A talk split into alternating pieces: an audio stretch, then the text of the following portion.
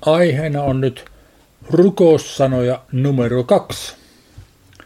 Ja käsitellään prosykomai, prosyke. Prosykomai on verbimuoto ja prosyke on vastaava substantiivi, yleisin kreikankielinen Jumalan rukoilemista tarkoittava sana. Siitä puhuttiinkin viime kerralla jonkun verran, mutta nyt halusin perehtyä tähän sanaan syvemmin. Ensinnäkin tätä sanaa ei löydy Johanneksen evankeliumista laisinkaan. Siellä esiintyvät vastaavat sanat sen tyylisissä paikoissa, missä muissa evankeliumeissa on prosykomai tai prosyke, on verbi proskyneo ja verbi erotao. Proskyneo tarkoittaa suudella kohti osoittaa kunnioitusta. Ja erotao kysyä tai pyytää. Niitä käsitellään kyllä myöhemmin. Mutta nyt perehdytään tähän prosykomai-verbiin ja prosyke vastaavaan substantiiviin. Novumin sanakirjassa luetaan sieltä pieni pätkä määritelmästä. Verbiä prosikomaa, joka merkitsee rukoilemista tai avuksi huutamista, käytetään Uudessa testamentissa aina rukouksesta Jumalalle ja se onkin yleisin sana tässä yhteydessä. Substantiivi prosykkeen merkitsee rukousta Jumalalle tai paikkaa, jossa rukoillaan, ja tuossa on ne kaksi paikkaa, missä se esiintyy tuossa merkityssä. Apostolien tekojen 16. luku ja 13 ja 16. Kun Paavali oli Filippissä ja meni etsimään rukouspaikkaa, joka oli joen rannalla. Verbi esiintyy 25 kertaa sanotaan tässä novumissa, mutta Tuon Strongsin sanaston mukaan se esiintyy 87 kertaa. Ja vastaava substantiivi, eli prosyke 37 kertaa Uudessa testamentissa, eli yli 120 kertaa yhteensä. Rukous kuvataan Uudessa testamentissa kaksin puheluksi. Tämä on nyt äärimmäisen tärkeä kohta, joka on siis päätynyt suorastaan tänne määritelmään. Ihan hirvittävän tärkeä juttu. Rukous kuvataan Uudessa testamentissa kaksin puheluksi, jossa rukoilija itse puhuu Jumalalle ja samalla kuuntelee, mitä Jumalalla on sanottavana. Jeesus opetti opilailleen, että heidän tuli lähestyä Jumalaa isänä ja rukoillessaan tulla Jumalan luo yhtä luottavaisina kuin lapsi isänsä luo. Rukoileva uskoo, että hänen pyyntönsä kuullaan, ja Uudessa testamentissa on lukuisia esimerkkejä tapauksista, joissa käy selvästi ilmi, että Jumala ottaa vastaan ja kuulee rukoukset. Ja raamatussa on runsaasti voimakkaita kehotuksia rukoilla ja niin edelleen. Vielä hyvin pitkä selitys sen lisäksi, että tämä on sen tärkeimmät kohdat sitä sanan merkityksen selityksestä siellä novumissa, jotka mun mielestä kannattaa mainita. Nyt sitten ruvetaan katsomaan muutamia paikkoja, että saataisiin syvyyttä tähän. Nyt täällä kun sanottiin, että ihan alussa verbia prosynkomaa, joka merkitsee rukoilemista että avuksi huutamista, käytetään Uudessa testamentissa aina rukouksesta Jumalalle. Aina, ei missään muussa merkityksessä käytetä sitä. Ei ole merkityksessä epäjumalan palvelemisessa tai epäjumalan rukoilemissa tai joltakin pyytämisestä rukoilemalla tai muuta vastaavaa. Ainoastaan suhteessa Jumalaan. Ja sen takia se on kaiken kattava sana. Se sisältää ylistyksen, kiitoksen, kunnioituksen, pyytämisen, anomisen, kiittämisen, keskustelemisen Jumalan kanssa, keskustelemisen Herramme Jeesuksen Kristuksen kanssa, kiellä puhumisen Herramme Jeesuksen Kristuksen kanssa Jumalalle kaikista näistä syistä ja niin edelleen. Koko tämän kommunikaatiotoiminnan Jumalan kanssa. Se on semmoinen sana, joka sisältää kaikki nämä. Ja se on niin hyvä pitää mielessä. Minä koitan nyt havainnollistaa, mitä se käytännössä tarkoittaa meille. Mennään Matteuksen 14. lukuun läheteekestä 22. Ja kohta, eli heti, hän, joka on Jeesus, vaati opetuslapsiansa astumaan venheeseen ja kulkemaan edeltä toiselle rannalle sillä aikaa, kuin hän laski kansan luotansa. Tämä oli ruokittuansa kansaa. Ja laskettuaan kansan hän nousi vuorelle yksinäisyyteen rukoilemaan, prosykomai. Ja kun ilta tuli, oli hän siellä yksinänsä, siellä vuorella rukoilemassa. Mutta venhe oli jo monen vakomitan päässä maasta aaltojen ahdistamana, sillä tuuli oli vastainen. Ja neljännellä yövartiolla Jeesus tuli heidän tykönsä kävelle järven päällä. Siis tässä ei kerrota varsinaisesti muuta kuin, että hän vietti kauan aikaa taas sen raskaan työpäivän jälkeen rukoilemassa yksinäisyydessä vuorella ja sitten lähti kävelemään järven päällä opetuslastansa luo. Sitten Markuksen evankeliumin ensimmäinen luku 35. Ja varhain aamulla, kun vielä oli pimeä, hän, Jeesus nousi, lähti ulos ja meni aution paikkaan ja siellä hän rukoili, prosykemai. Ei taaskaan kerrota enempää muuta kuin, että rukoili ja rukoili paljon.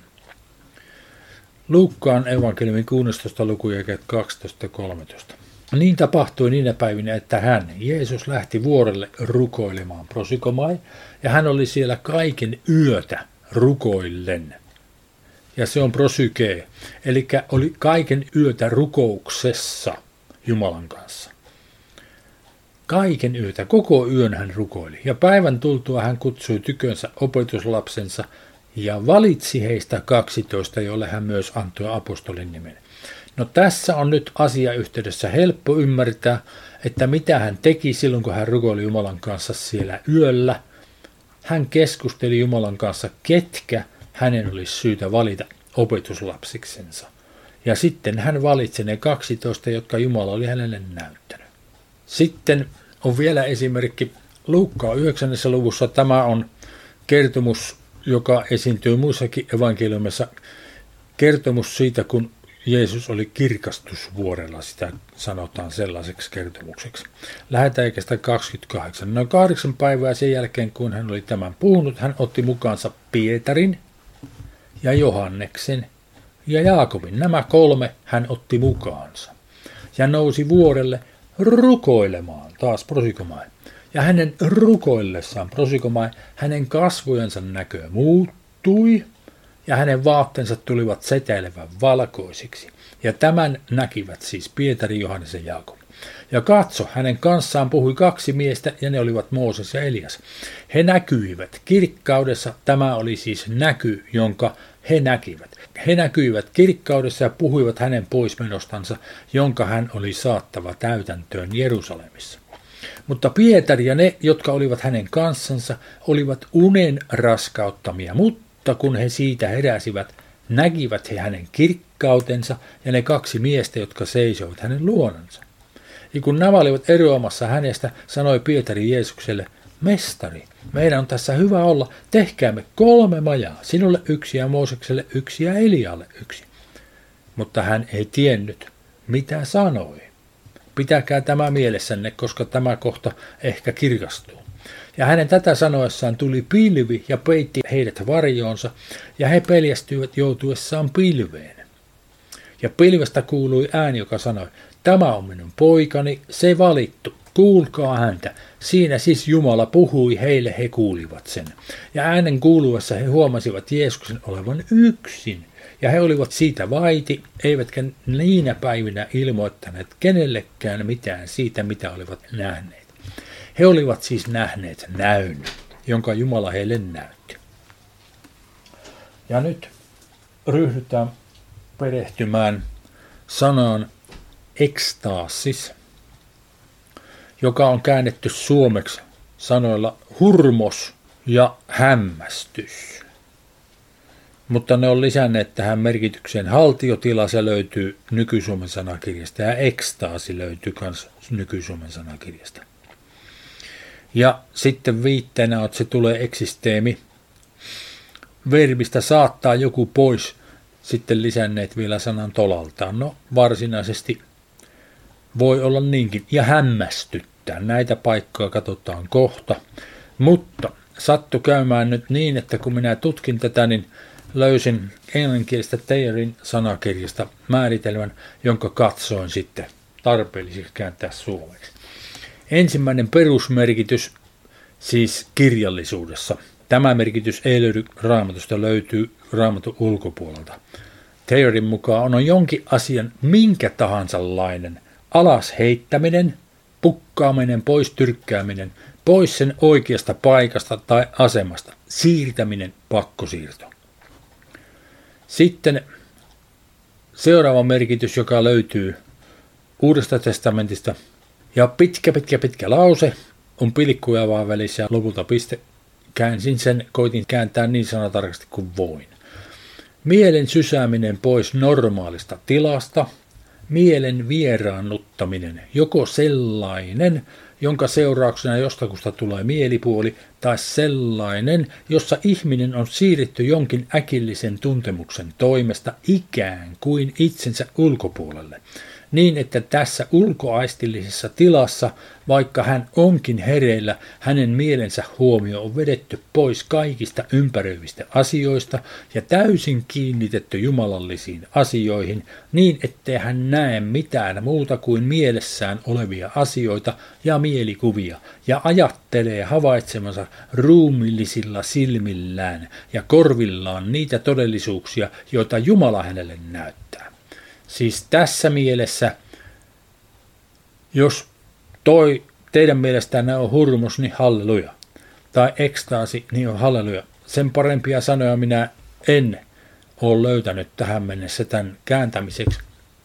Mutta tämä, tämä määritelmä tässä minun mielestä on todella hyvä. Ja voitte kohta nähdä, että se käytännössä on nähtävissä noista esimerkkeistä. Sitten kolmas merkitys joka on toinen merkitys raamatussa. Raamatussa on siis kahdessa merkityksessä, tuossa kakkosmerkityksessä tai kolmosmerkityksessä. Eli hämmästys, sellainen tila, jossa joku henkilö, joko johtuen tapahtuman tärkeydestä tai uutuudesta, on sysätty pelonsekaiseen ihmetykseen. Voitaisiin lukea nämä uudestaan, mutta kun te saatte muistiinpanot, niin te voitte niitä halutessanne lukea niin monta kertaa kuin haluatte. Mutta lähdetään katsomaan nyt näitä esiintymispaikkoja raamatusta. Markuksen evankeliumin 5. luku ja 41. Ja hän, Jeesus tarttui lapsen käteen. Tässä on kertomus Jairuksen tyttären kuolleesta herättämisestä. Ja hän tarttui lapsen käteen ja sanoi hänelle, Talita kuumu. Se on käännettynä tyttö, minä sanon sinulle nousu. Ja heti tyttö nousi ja käveli. Sillä hän oli 12-vuotias ja he joutuivat suuren hämmästyksen ekstaasisen valtaan. Hän kielsi ankarasti heitä antamasta kenellekään tietoa tästä ja käski antaa tytölle syötävää. Siis tämä hämmästys oli sen seurauksena, koska he näkivät sellaista uutta, mitä eivät olleet koskaan aikaisemmin nähneet, että joku kuollut herätettiin henkiin. Ja toinen paikka on Markuksen kunnessa tuosta luussa Jeesuksen ylösnousemuksen jälkeen, kun Maria Magdalena, Maria Jaakobi, äiti ja Salome olivat menossa haudalle hautaamaan, tai siis käärimään Jeesusta hautausliinoihin ja voitelemaan hänet, niin kuin oli tarkoitus. Mutta hän, enkeli, sanoi heille, näille naisille, älkää peljästykö, te etsitte Jeesusta Nasaritilaista, joka oli ristiinnaulittu. Hän on noussut ylös on sellainen verbi, joka tarkoittaa nousta ylös vuoteelta. Hän on noussut ylös siltä alustalta, jonka päällä hän makasi. Siis. Ei hän ole täällä. Katso, tässä on paikka, johon he hänet panivat. Siinä on siis se penkki, jonka päällä oli ollut Jeesuksen ruumis ja ne käärilliinat, mutta ne käärilliinat oli tyhjinä siellä. Ja seitsemän. Mutta menkää ja sanokaa hänen opetuslapsillensa ja Pietarille, hän menee teidän edellinen Galileaan. Siellä te saatte hänet nähdä, niin kuin hän teille sanoi. Niin he tulivat ulos ja pakenivat haudalta, sillä heidät oli vallannut vavistus, sana tarkasti käännetty, joka edustaa tässä pelkoa. Vapisemista sekä vanhassa että uudessa käytetään, kun puhutaan ihmisten pelkäämisestä sillä heidät oli vallannut pelko ja hämmästys ekstaasis. Eivätkä sanoneet kenellekään mitään, sillä he pelkäsivät. Siis jotakin niin järisyttävän suurta oli tapahtunut, etteivät he ymmärtäneet ja he olivat peloissaan. He olivat hyvin hämmästyneitä. Mutta sitten on kaksi muuta asiayhteyttä, josta luetaan vielä paikkoja. Apostolien tekojen 10. luku lähetäjäkestä 1. Ja nämä paikat on nyt sitten asiayhteydessä sen prosykomai rukoussanan kanssa. Ja on hyvin merkille pantavaa, mitä niissä asiayhteyksissä tai näissä asiayhteyksissä sitten tapahtui.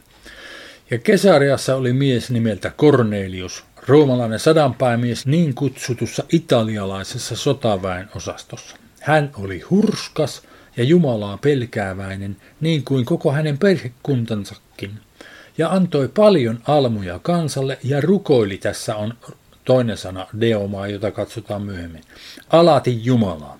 Hän näki selvästi näyssä noin yhdeksännellä hetkellä päivästä Jumalan enkelin, joka tuli sisään hänen tykönsä ja sanoi hänelle, Cornelius. Yhdeksäs hetki päivästä on kolme aikaa iltapäivällä noin suurin piirtein. Niin, kun hän rukoili, niin Jumalan enkeli tuli ja sanoi hänelle Cornelius. Tämä löi katsensa häneen ja sanoi peljästyneenä, mikä on Herra?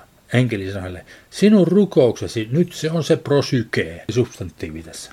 Ja almusi ovat tulleet muistoon Jumala edessä. Niin lähetän nyt miehiä Joppeen noutamaan eräs Simon, jota myös Pietariksi kutsutaan. Hän majailee nahkuri Simonin luona, jonka talo on merenrannalla. Ja kun enkeli, joka Korneliusta puhutteli, oli mennyt pois, kutsui tämä kaksi palvelijansa ja hurskaan sotamiehen uskollisimpiensa joukosta ja kertoi heille kaikki ja lähetti heidät Joppeen. Ja seuraavana päivänä, kun he olivat matkalla ja lähestyivät kaupunkia, nousi Pietari noin kuudennen hetken vaiheella katolla rukoilemaan, prosikomai. Ja hänen tuli nälkä, ja hän halusi ruokaa, mutta sitä valmistettaessa hän joutui hurmoksiin. Tämä on nyt se sana ekstaasis. Hän joutui semmoiseen hereillä ollessaan ulkoaistilliseen tilaan, jossa hän näki näyn. Ja hän näki taivaan avoinna ja tulevan alas astian ikään kuin suuren liinavaatteen, joka neljästä kulmastaan laskettiin maahan. Ja siinä oli kaikkinaisia maan nelijalkaisia matelioita ja taivaan lintuja. Ja tuli ääni, joka sanoi hänelle, nouse Pietari, teurasta ja syö.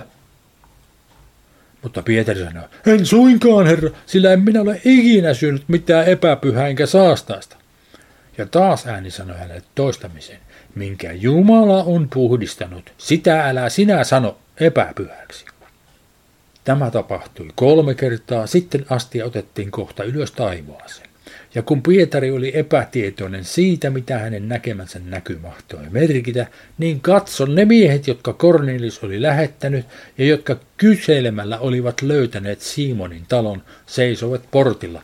Ja kertomus jatkuu, ja sitten luetaan vielä uudestaan apostolien tekojen 11. luvusta, kun Pietari joutui selittämään tätä juutalaisille, minkä takia hän oli käynyt Korneliuksen luona. Nimittäin, ja kesä yksi sanotaan, ja apostolit ja velit ympäri Juudeaa kuulivat, että pakanatkin olivat ottaneet vastaan Jumalan sanan. Ja kun Pietari tuli Jerusalemiin, ahdistelivat ympärileikatut häntä sanoen, sinä olet käynyt ympärileikkaamattomien miesten luona ja syönyt heidän kanssansa. Niin Pietari selitti heille alusta alkaen asiat järjestänsä ja sanoi, minä olin Joppen kaupungissa ja rukoilin. Prosyke olin rukouksessa, silloin minä näin hurmoksissa ekstaasis, ulkoaistillisessa tilassa näyn. Tuli alas asti ja ikään kuin suuri liinavaate, joka neljästä kulmastaan laskettiin taivaasta, ja se tuli aivan minun eteeni. Ja kun minä katsoin sitä tarkasti, näin minä siinä maan nelijalkaisia ja petoja ja matelioita ja taivaan lintuja. Ja minä kuulin myös äänen, joka sanoi minulle, nouse Pietari, teurasta ja syö. Mutta minä sanoin, en suinkaan herra, sillä ei mitään epäpyhää eikä saastasta ole koskaan minun suuni niin vastasi ääni taivasta toistamiseen ja sanoi, minkä Jumala on puhdistanut, sitä älä sinä sano epäpyhäksi. Ja tämä tapahtui kolme kertaa, sitten vedettiin kaikki taas ylös taivaaseen. Ja katso, samassa seisoo sen talo edessä, jossa me olimme, kolme miestä, jotka kesäriasta oli lähetty minun luokseni. Ja henki käski minun mennä arvelematta heidän kanssansa, ja myös nämä kuusi veliä lähtivät minun kanssani. Me menimme sen miehen taloon. Ja hän kertoi meille, kuinka hän oli nähnyt enkelin seisovan hänen huoneessansa silloin, kun Kornelius rukoili, ja sanovan, lähetä Joppeen noutamaan Siimon, jota myös Pietariksi kutsutaan. Ja hän on puhua sinulle sanoja, joiden kautta sinä pelastut ja koko sinun perhekuntasi. Ja kun minä rupesin puhumaan, tuli pyhäinki heidän päällensä niin kuin alussa meidänkin päällemme, siis helluntaina. Silloin minä muistin Herran sanan, jonka hän sanoi. Johannes kastoi vedellä, mutta teidät kastetaan pyhällä hengellä. Ja sitten ne puhuivat kiellä siellä, Kornelius hänen huonekuntansa. Koska siis Jumala antoi yhtäläisen lahjan, sen pyhähengen heille kuin meillekin, kun olimme uskoneet Herraan Jeesukseen Kristukseen, niin mikä oli minä voidakseni estää Jumalaa? Tämän kuultuaan he rauhoittuivat ja ylistivät Jumalaa sanoen, niin on siis Jumala pakanoillekin antanut parannuksen elämäksi. Siis nämä asiat tapahtuivat, kun Pietari oli rukoilemassa. Ja kun Kornelius oli rukoilemassa, Jumala vastasi heille puhumalla, lähettämällä lähetin, enkelin ja näyttämällä näyn ja niin edelleen. Sitten vielä samantyyppinen paikka Paavalista. Apostolin tekojen 22. luku, lähetään jakesta 12.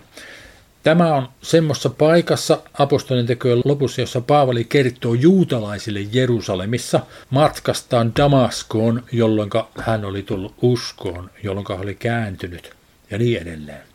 Paavali kertoo siis, ja eräs mies, hurskas lain mukaan, nimeltä Ananias, josta kaikki siellä asuvat juutalaiset todistivat hyvää, tuli minun tyköni, astui eteeni ja sanoi minulle, Saul veljeni, saan näkösi jälleen – ja sillä hetkellä minä sain näköni ja katsoin häneen.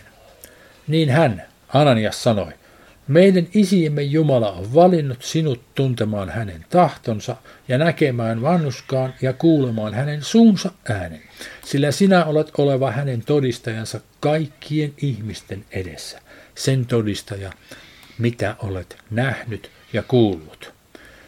Näkemään vannuskaan edustaa Jeesusta Kristusta. Ja nyt mitä viivyttelet? Nouse, huuda avuksi hänen nimeänsä ja anna kastaa itsesi ja pestä pois syntisi.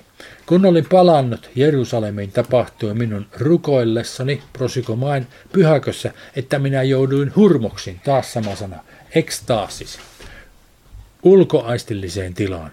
Ja näin hänet, Jeesuksen Kristuksen. Ja hän sanoi minulle, riennä ja lähde pian pois Jerusalemista, sillä he eivät ota vastaan sinun todistustasi minusta. Ja minä sanoin, Herra, he tietävät itse, että minä panin vankeuteen ja ruoskitin jokaisessa synagogassa niitä, jotka uskovat sinun. Ja kun Stefanuksen sinun todistajasi veri vuodatettiin, olin minäkin läsnä, hyväksyin sen ja vartioin hänen surmaajainsa vaatteita. Ja hän, Jeesus Kristus, sanoi minulle, mene, sillä minä lähetän sinut kauas pakanain tykö, Tähän sanaan asti he kuuntelivat, juutalaiset kuuntelivat häntä, mutta silloin he korottivat äänensä ja sanoivat, pois maan päältä tuommoinen, sillä ei hän saa elää ja niin edelleen. Ja Paavali joutui vankeuteen. Siis tällaisia asioita tapahtui Paavalille, kun hän rukoili. No nyt monta, monta, monta muutakin tapahtumaa tapahtui Paavalille ja Peterille ja muillekin opetuslapsille ja apostoloille kun he rukoilivat. Ja niin tapahtuu teille myös. Kerrataan vielä kerran Everlaskirja ensimmäinen luku lähetään jakasta 15, Paavali ensimmäinen rukous Everlaskirjassa. Sen tähden, kun kuulin siitä uskosta, joka teillä on Herrassa Jeesuksessa ja teidän rakkaudestanne kaikkia pyhäkohtaan, en minäkään lakkaa kiittämästä teidän tähtenne, kun muistelen teitä rukouksissani prosykee. Muistelee, että meidän Herramme Jeesuksen Kristuksen Jumala kirkkauden, eli loistavan suurimmoisen upeuden isä, antaisi teille hengen. Se on viisautta ja ilmestystä hänen tuntemisessaan. Siis, Jumala antaa meille viisautta ja ilmestystä hänen tuntemisessaan. Ja tämä tapahtuu rukouksen, rukoilemisen seurauksena. Paavali rukoili sitä, että näin tapahtuisi niille uskoville Efesossa ja tämä rukous koskee myös meitä. Hän rukoili tuon rukouksen meidän puolestamme myös. Ja valaisisi teidän sydämenne silmät, että näkisitte, mikä on hänen kutsumisensa toivo, mikä on hänen perintönsä kirkkauden, loistavan suurimmaisen upeuden rikkaus pyhissä. Ja mikä on hänen potentiaalisen voimansa ylivertaisen suuri valtavuus meitä uskovia kohtaan, sen hänen toimivan voimansa totaalisen väkevyyden vaikutuksen mukaan, jonka hän vaikutti Kristuksessa, kun hän herätti hänet kuolleista ja asetti hänet istumaan oikealle puolensa taivaallisissa, missä me myös hänen kanssaan istumme, korkeammalle kaikkea hallitusta ja valtaa ja potentiaalista voimaa ja herrautta, ja jokaista nimeä, mikä mainitaan, ei ainoastaan tässä maailmanajassa tai aikakaudessa, vaan myös tulevassa. Ja kaikki hän on asettanut hänen jalkansa alle ja antanut hänet pääksi koko seurakunnalle joka on hänen ruumiinsa, hänen täyteytensä, joka kaikki kaikessa täyttää ja täyttää teidät, jatkuu toisessa luvussa. Siis kun me rukoilemme, niin toi Paavalin meitä koskien rukoilema rukous alkaa toteutumaan myös, ja sitten Jumala antaa meille viisautta ja ilmestystä. Ja tämä viisas ja ilmestys tulee meille ensisijaisesti Herramme Jeesuksen Kristuksen kautta, kun hän lähettää sen viisauden ja ilmestyksen meidän ymmärryksemme pyhängen kautta. Ja sitten katsotaan taas lopuksi Efesolaskien 6. jaket 10 ja 18. Näiden jakeiden välissä on koko taisteluvarustus, asevarustus, mistä viimeksi taidettiin puhua. Tai ollaan useamman kerran tänä syksynä puhuttu. Ja kymmenen lopuksi vahvistukaa Herrassa ja hänen toimivan väkevyytensä totaalisessa voimassa. Ja sitten on ne asevarustuksen asiat välissä ja keinoksi annetaan jakassa 18. Ja tehkää tämä kaikella rukouksella, prosykee ja anomisella. Rukoillen prosykomae verbi joka aika tai kaiken aikaa hengessä eli kielellä puhumalla, ja sitä varten valvoen kaikessa kestäväisyydessä ja anomisessa kaikkien pyhiin puolesta. Ja lyhyesti tässä kertoisin, se oli perjantaina muistaakseni, Hanna on täällä nyt poikiensa kanssa meillä vierailulla ja Hannalla oli perjantaina oikeassa rinnassaan sitten tulehdus ja hän halusi, että parannettaisiin sitä. Ja me tehtiin nyt sillä tavalla, kun olemme oppineet pitemmän ajan kuluessa ja se on kirkastunut yhä selkeämmin sitten ton Healing Room koulutuksen yhteydessä kanssa, että kannattaa semmoisessa tilanteessa, kun ollaan parantamassa ihmisiä, niin Herralta kysyä suoraan, mitä tarvitsisi tehdä. No me lyhyesti rukoiltiin siinä, kiitettiin siitä, että Isä on meidän kanssamme ja Herra Jeesus Kristus ja Pyhänkin, että voimme tehdä näitä asioita. Sitten kysyttiin Herralta, että mitä haluat, että me tehtäisiin tässä. Niin hän näytti sitten minulle, että se tulehdus oli siinä Hanna oikeassa rinnassa oikealla puolella kainaloon päin. Ja mä kysyin sitten Hanna, että onko se siellä, niin Hanna sanoi, että kyllä se juuri siellä on. No sitten komennettiin sitä lähtemään ja sen jälkeen mulle tuli kirkkaasti mieleen, että tämän illan kuluessa se lähtee. Ja sitten Hannalla oli kuumetta nousemassa, kun häntä palelti ja vilutti aika paljon ja hän meni sitten nukkumaan, mutta yhdeltä toista illalla tuli sitten hänelle lämmin olo ja kun hän sitten riisui ylimmäiset vaatteet, niin ei tullutkaan kylmä, eli se kuume lähti ja se kipu lähti ja se, se lähti se tulehdus kanssa. Ja siis tämä tapahtui, kun olimme rukoilleet joka tapauksessa paljon sinä päivänä – ja sitten kysyttiin herralta erikseen, mitä tehdään. Ja hän kertoi. Niin minä voin absoluuttisella varmuudella taata ja luvata teille Herran puolesta, että kun te rukoilette Jumalaa tällä tavalla, sekä ymmärryksessä että hengessä rukoilemalla paljon, niin ennemmin tai myöhemmin Herra rupeaa keskustelemaan teidän kanssanne, kun te kysytte. Kysykää häneltä. Kun te kysytte häneltä, niin hän vastaa. Ja te opitte kuulemaan yhä tarkemmin ja tarkemmin, mitä asiaa hänellä on, niin että voitte luottaa siihen, mitä hän sanoo, yhä enemmän ja enemmän.